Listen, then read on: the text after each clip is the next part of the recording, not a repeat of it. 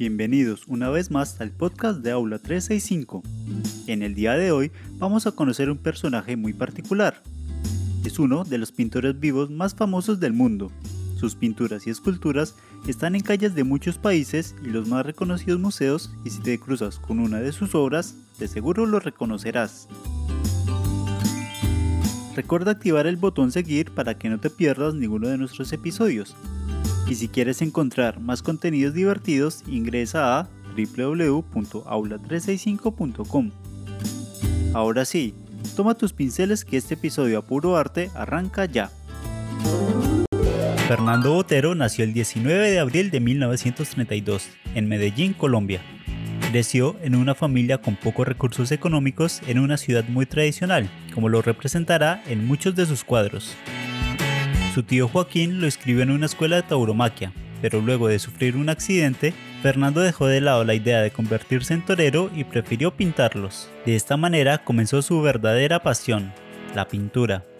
De adolescente, Fernando ya se reunía con los artistas más prestigiosos de su ciudad para charlar sobre pintura, al mismo tiempo que realizaba ilustraciones para el diario El Colombiano. El dinero que ganaba le ayudaba a pagar sus estudios del secundario, por esa época hizo su primera exposición con tan solo 16 años. Luego de terminar sus estudios viajó a la capital de Colombia, Bogotá, donde hizo dos exposiciones. Con el dinero recaudado y ya decidido a ser artista, se fue a vivir a la costa atlántica donde el costo de vida era mucho más barato. Allí vivió en una pensión durante nueve meses, cuya estadía pagó con un mural y se dedicó a pintar la vida del pueblo de Tolú. También pintó el óleo frente al mar, que consiguió el segundo puesto en el Salón Nacional de Artistas. Con el dinero del premio pudo cumplir su sueño, viajar a Europa para estudiar pintura. Llegó a Madrid con tan solo 20 años y se inscribió en la Academia de Bellas Artes de San Fernando. Para sostenerse económicamente, Fernando realizaba copias de pinturas famosas de Velázquez o Goya y se las vendía a los turistas que visitaban el Museo del Prado. En varias ocasiones ha dicho que copiar a los maestros de la pintura fue muy importante en su formación. Luego se mudó a Florencia para inscribirse en la Academia San Marcos, donde estudió a los grandes autores del Renacimiento italiano. Sus autores favoritos eran Piero della Francesca, Tiziano y Paolo Uccello, de quien tomó un elemento que se volvería una de las técnicas principales de su estilo, el volumen. Después de nutrirse todo lo que pudo en Italia, Regresó a Bogotá para exponer, pero sus obras no fueron bien recibidas, ya que en ese momento el público estaba interesado en obras de la vanguardia francesa. Decidió entonces viajar a México para rodearse de nuevas referencias que le ayudaran a crecer como pintor, y en una tarde, él cuenta cómo al estar pintando una mandolina, dibuja el círculo central muy pequeño y descubre sin querer el boterismo, la exageración del volumen en los elementos de la vida cotidiana. Regresó a Bogotá para ser docente en la Facultad de Bellas Artes de la Universidad Nacional y en 1958 ganó el primer premio del Salón de Artistas Colombianos con La Cámara degli Esposi, en homenaje a una pintura del italiano Andrea Mattenga.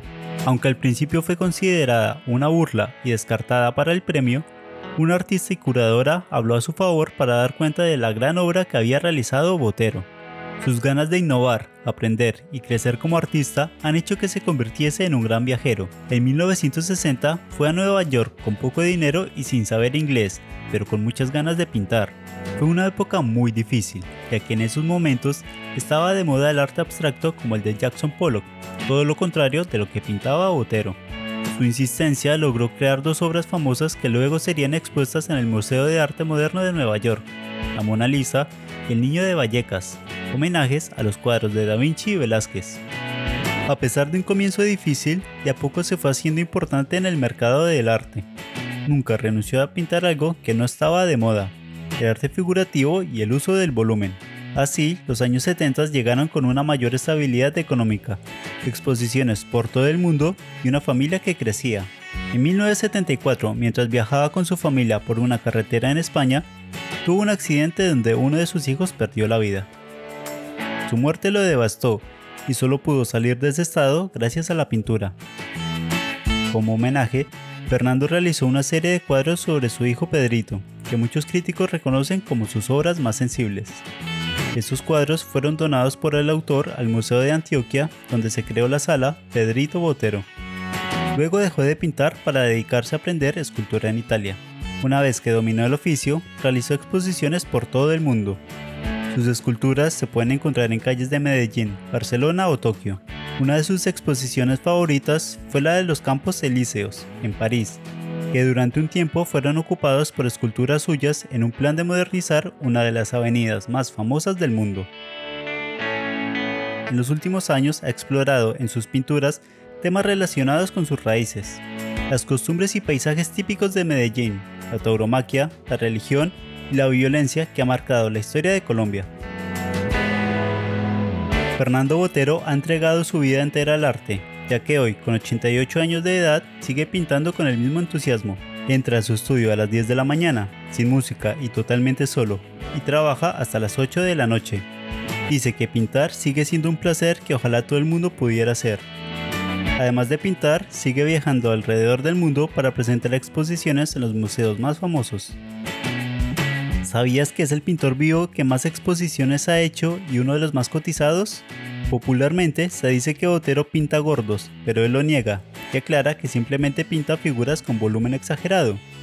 Su estilo es característico del arte figurativo, con figuras definidas, mucho volumen, colores fuertes y escenas costumbristas o que homenajean a otros autores ha hecho un gran aporte a la cultura de Colombia, no solo por ser un representante importante del país, sino por sus donaciones. Parte de su obra y de su colección personal de otros autores se encuentran en museos de Bogotá, Medellín y otras ciudades, para que todos puedan acercarse a la pintura de los grandes maestros. Si quieres conocer más sobre la vida de este artista, te recomendamos ver el documental Botero, del director canadiense Don Miller, quien en un recorrido de 19 meses a través del mundo trató de capturar la esencia del pintor.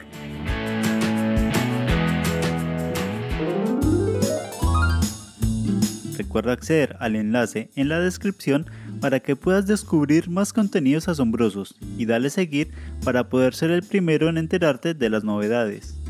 Ahora es momento de un recreo. ¿Te gustaría ser un viajero? En el día de hoy estamos conmemorando el Día Internacional de los Museos y por eso hoy te vamos a hablar de cinco de los más importantes para que algún día los visites. ¿Comenzamos? Museo del Louvre. El Museo del Louvre está ubicado en París, Francia.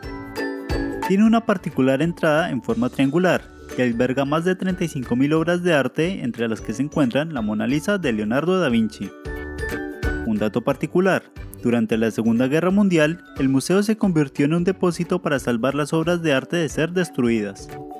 En la actualidad, muchas películas, series e incluso videoclips se filmaron allí. Museo del Prado el Museo del Prado es el más famoso de España. Está ubicado en su capital, Madrid, y tiene más de 200 años de antigüedad. Posee la colección más grande de pinturas de Goya y Pablo Picasso fue su director, aunque nunca pudo ejercer a causa de la guerra civil. Museo Británico. El Museo Británico está ubicado en Londres, Inglaterra. Cuenta con una colección de más de 7 millones de objetos de todos los continentes, además de mantener en préstamos 5.000 a otras instituciones. Su particularidad es un museo de antigüedades de todo tipo, incluyendo un Moai de la isla de Pascua y momias egipcias. Por otra parte, el edificio posee más de 3.300 vidrios, lo que supone dos semanas de trabajo de limpieza.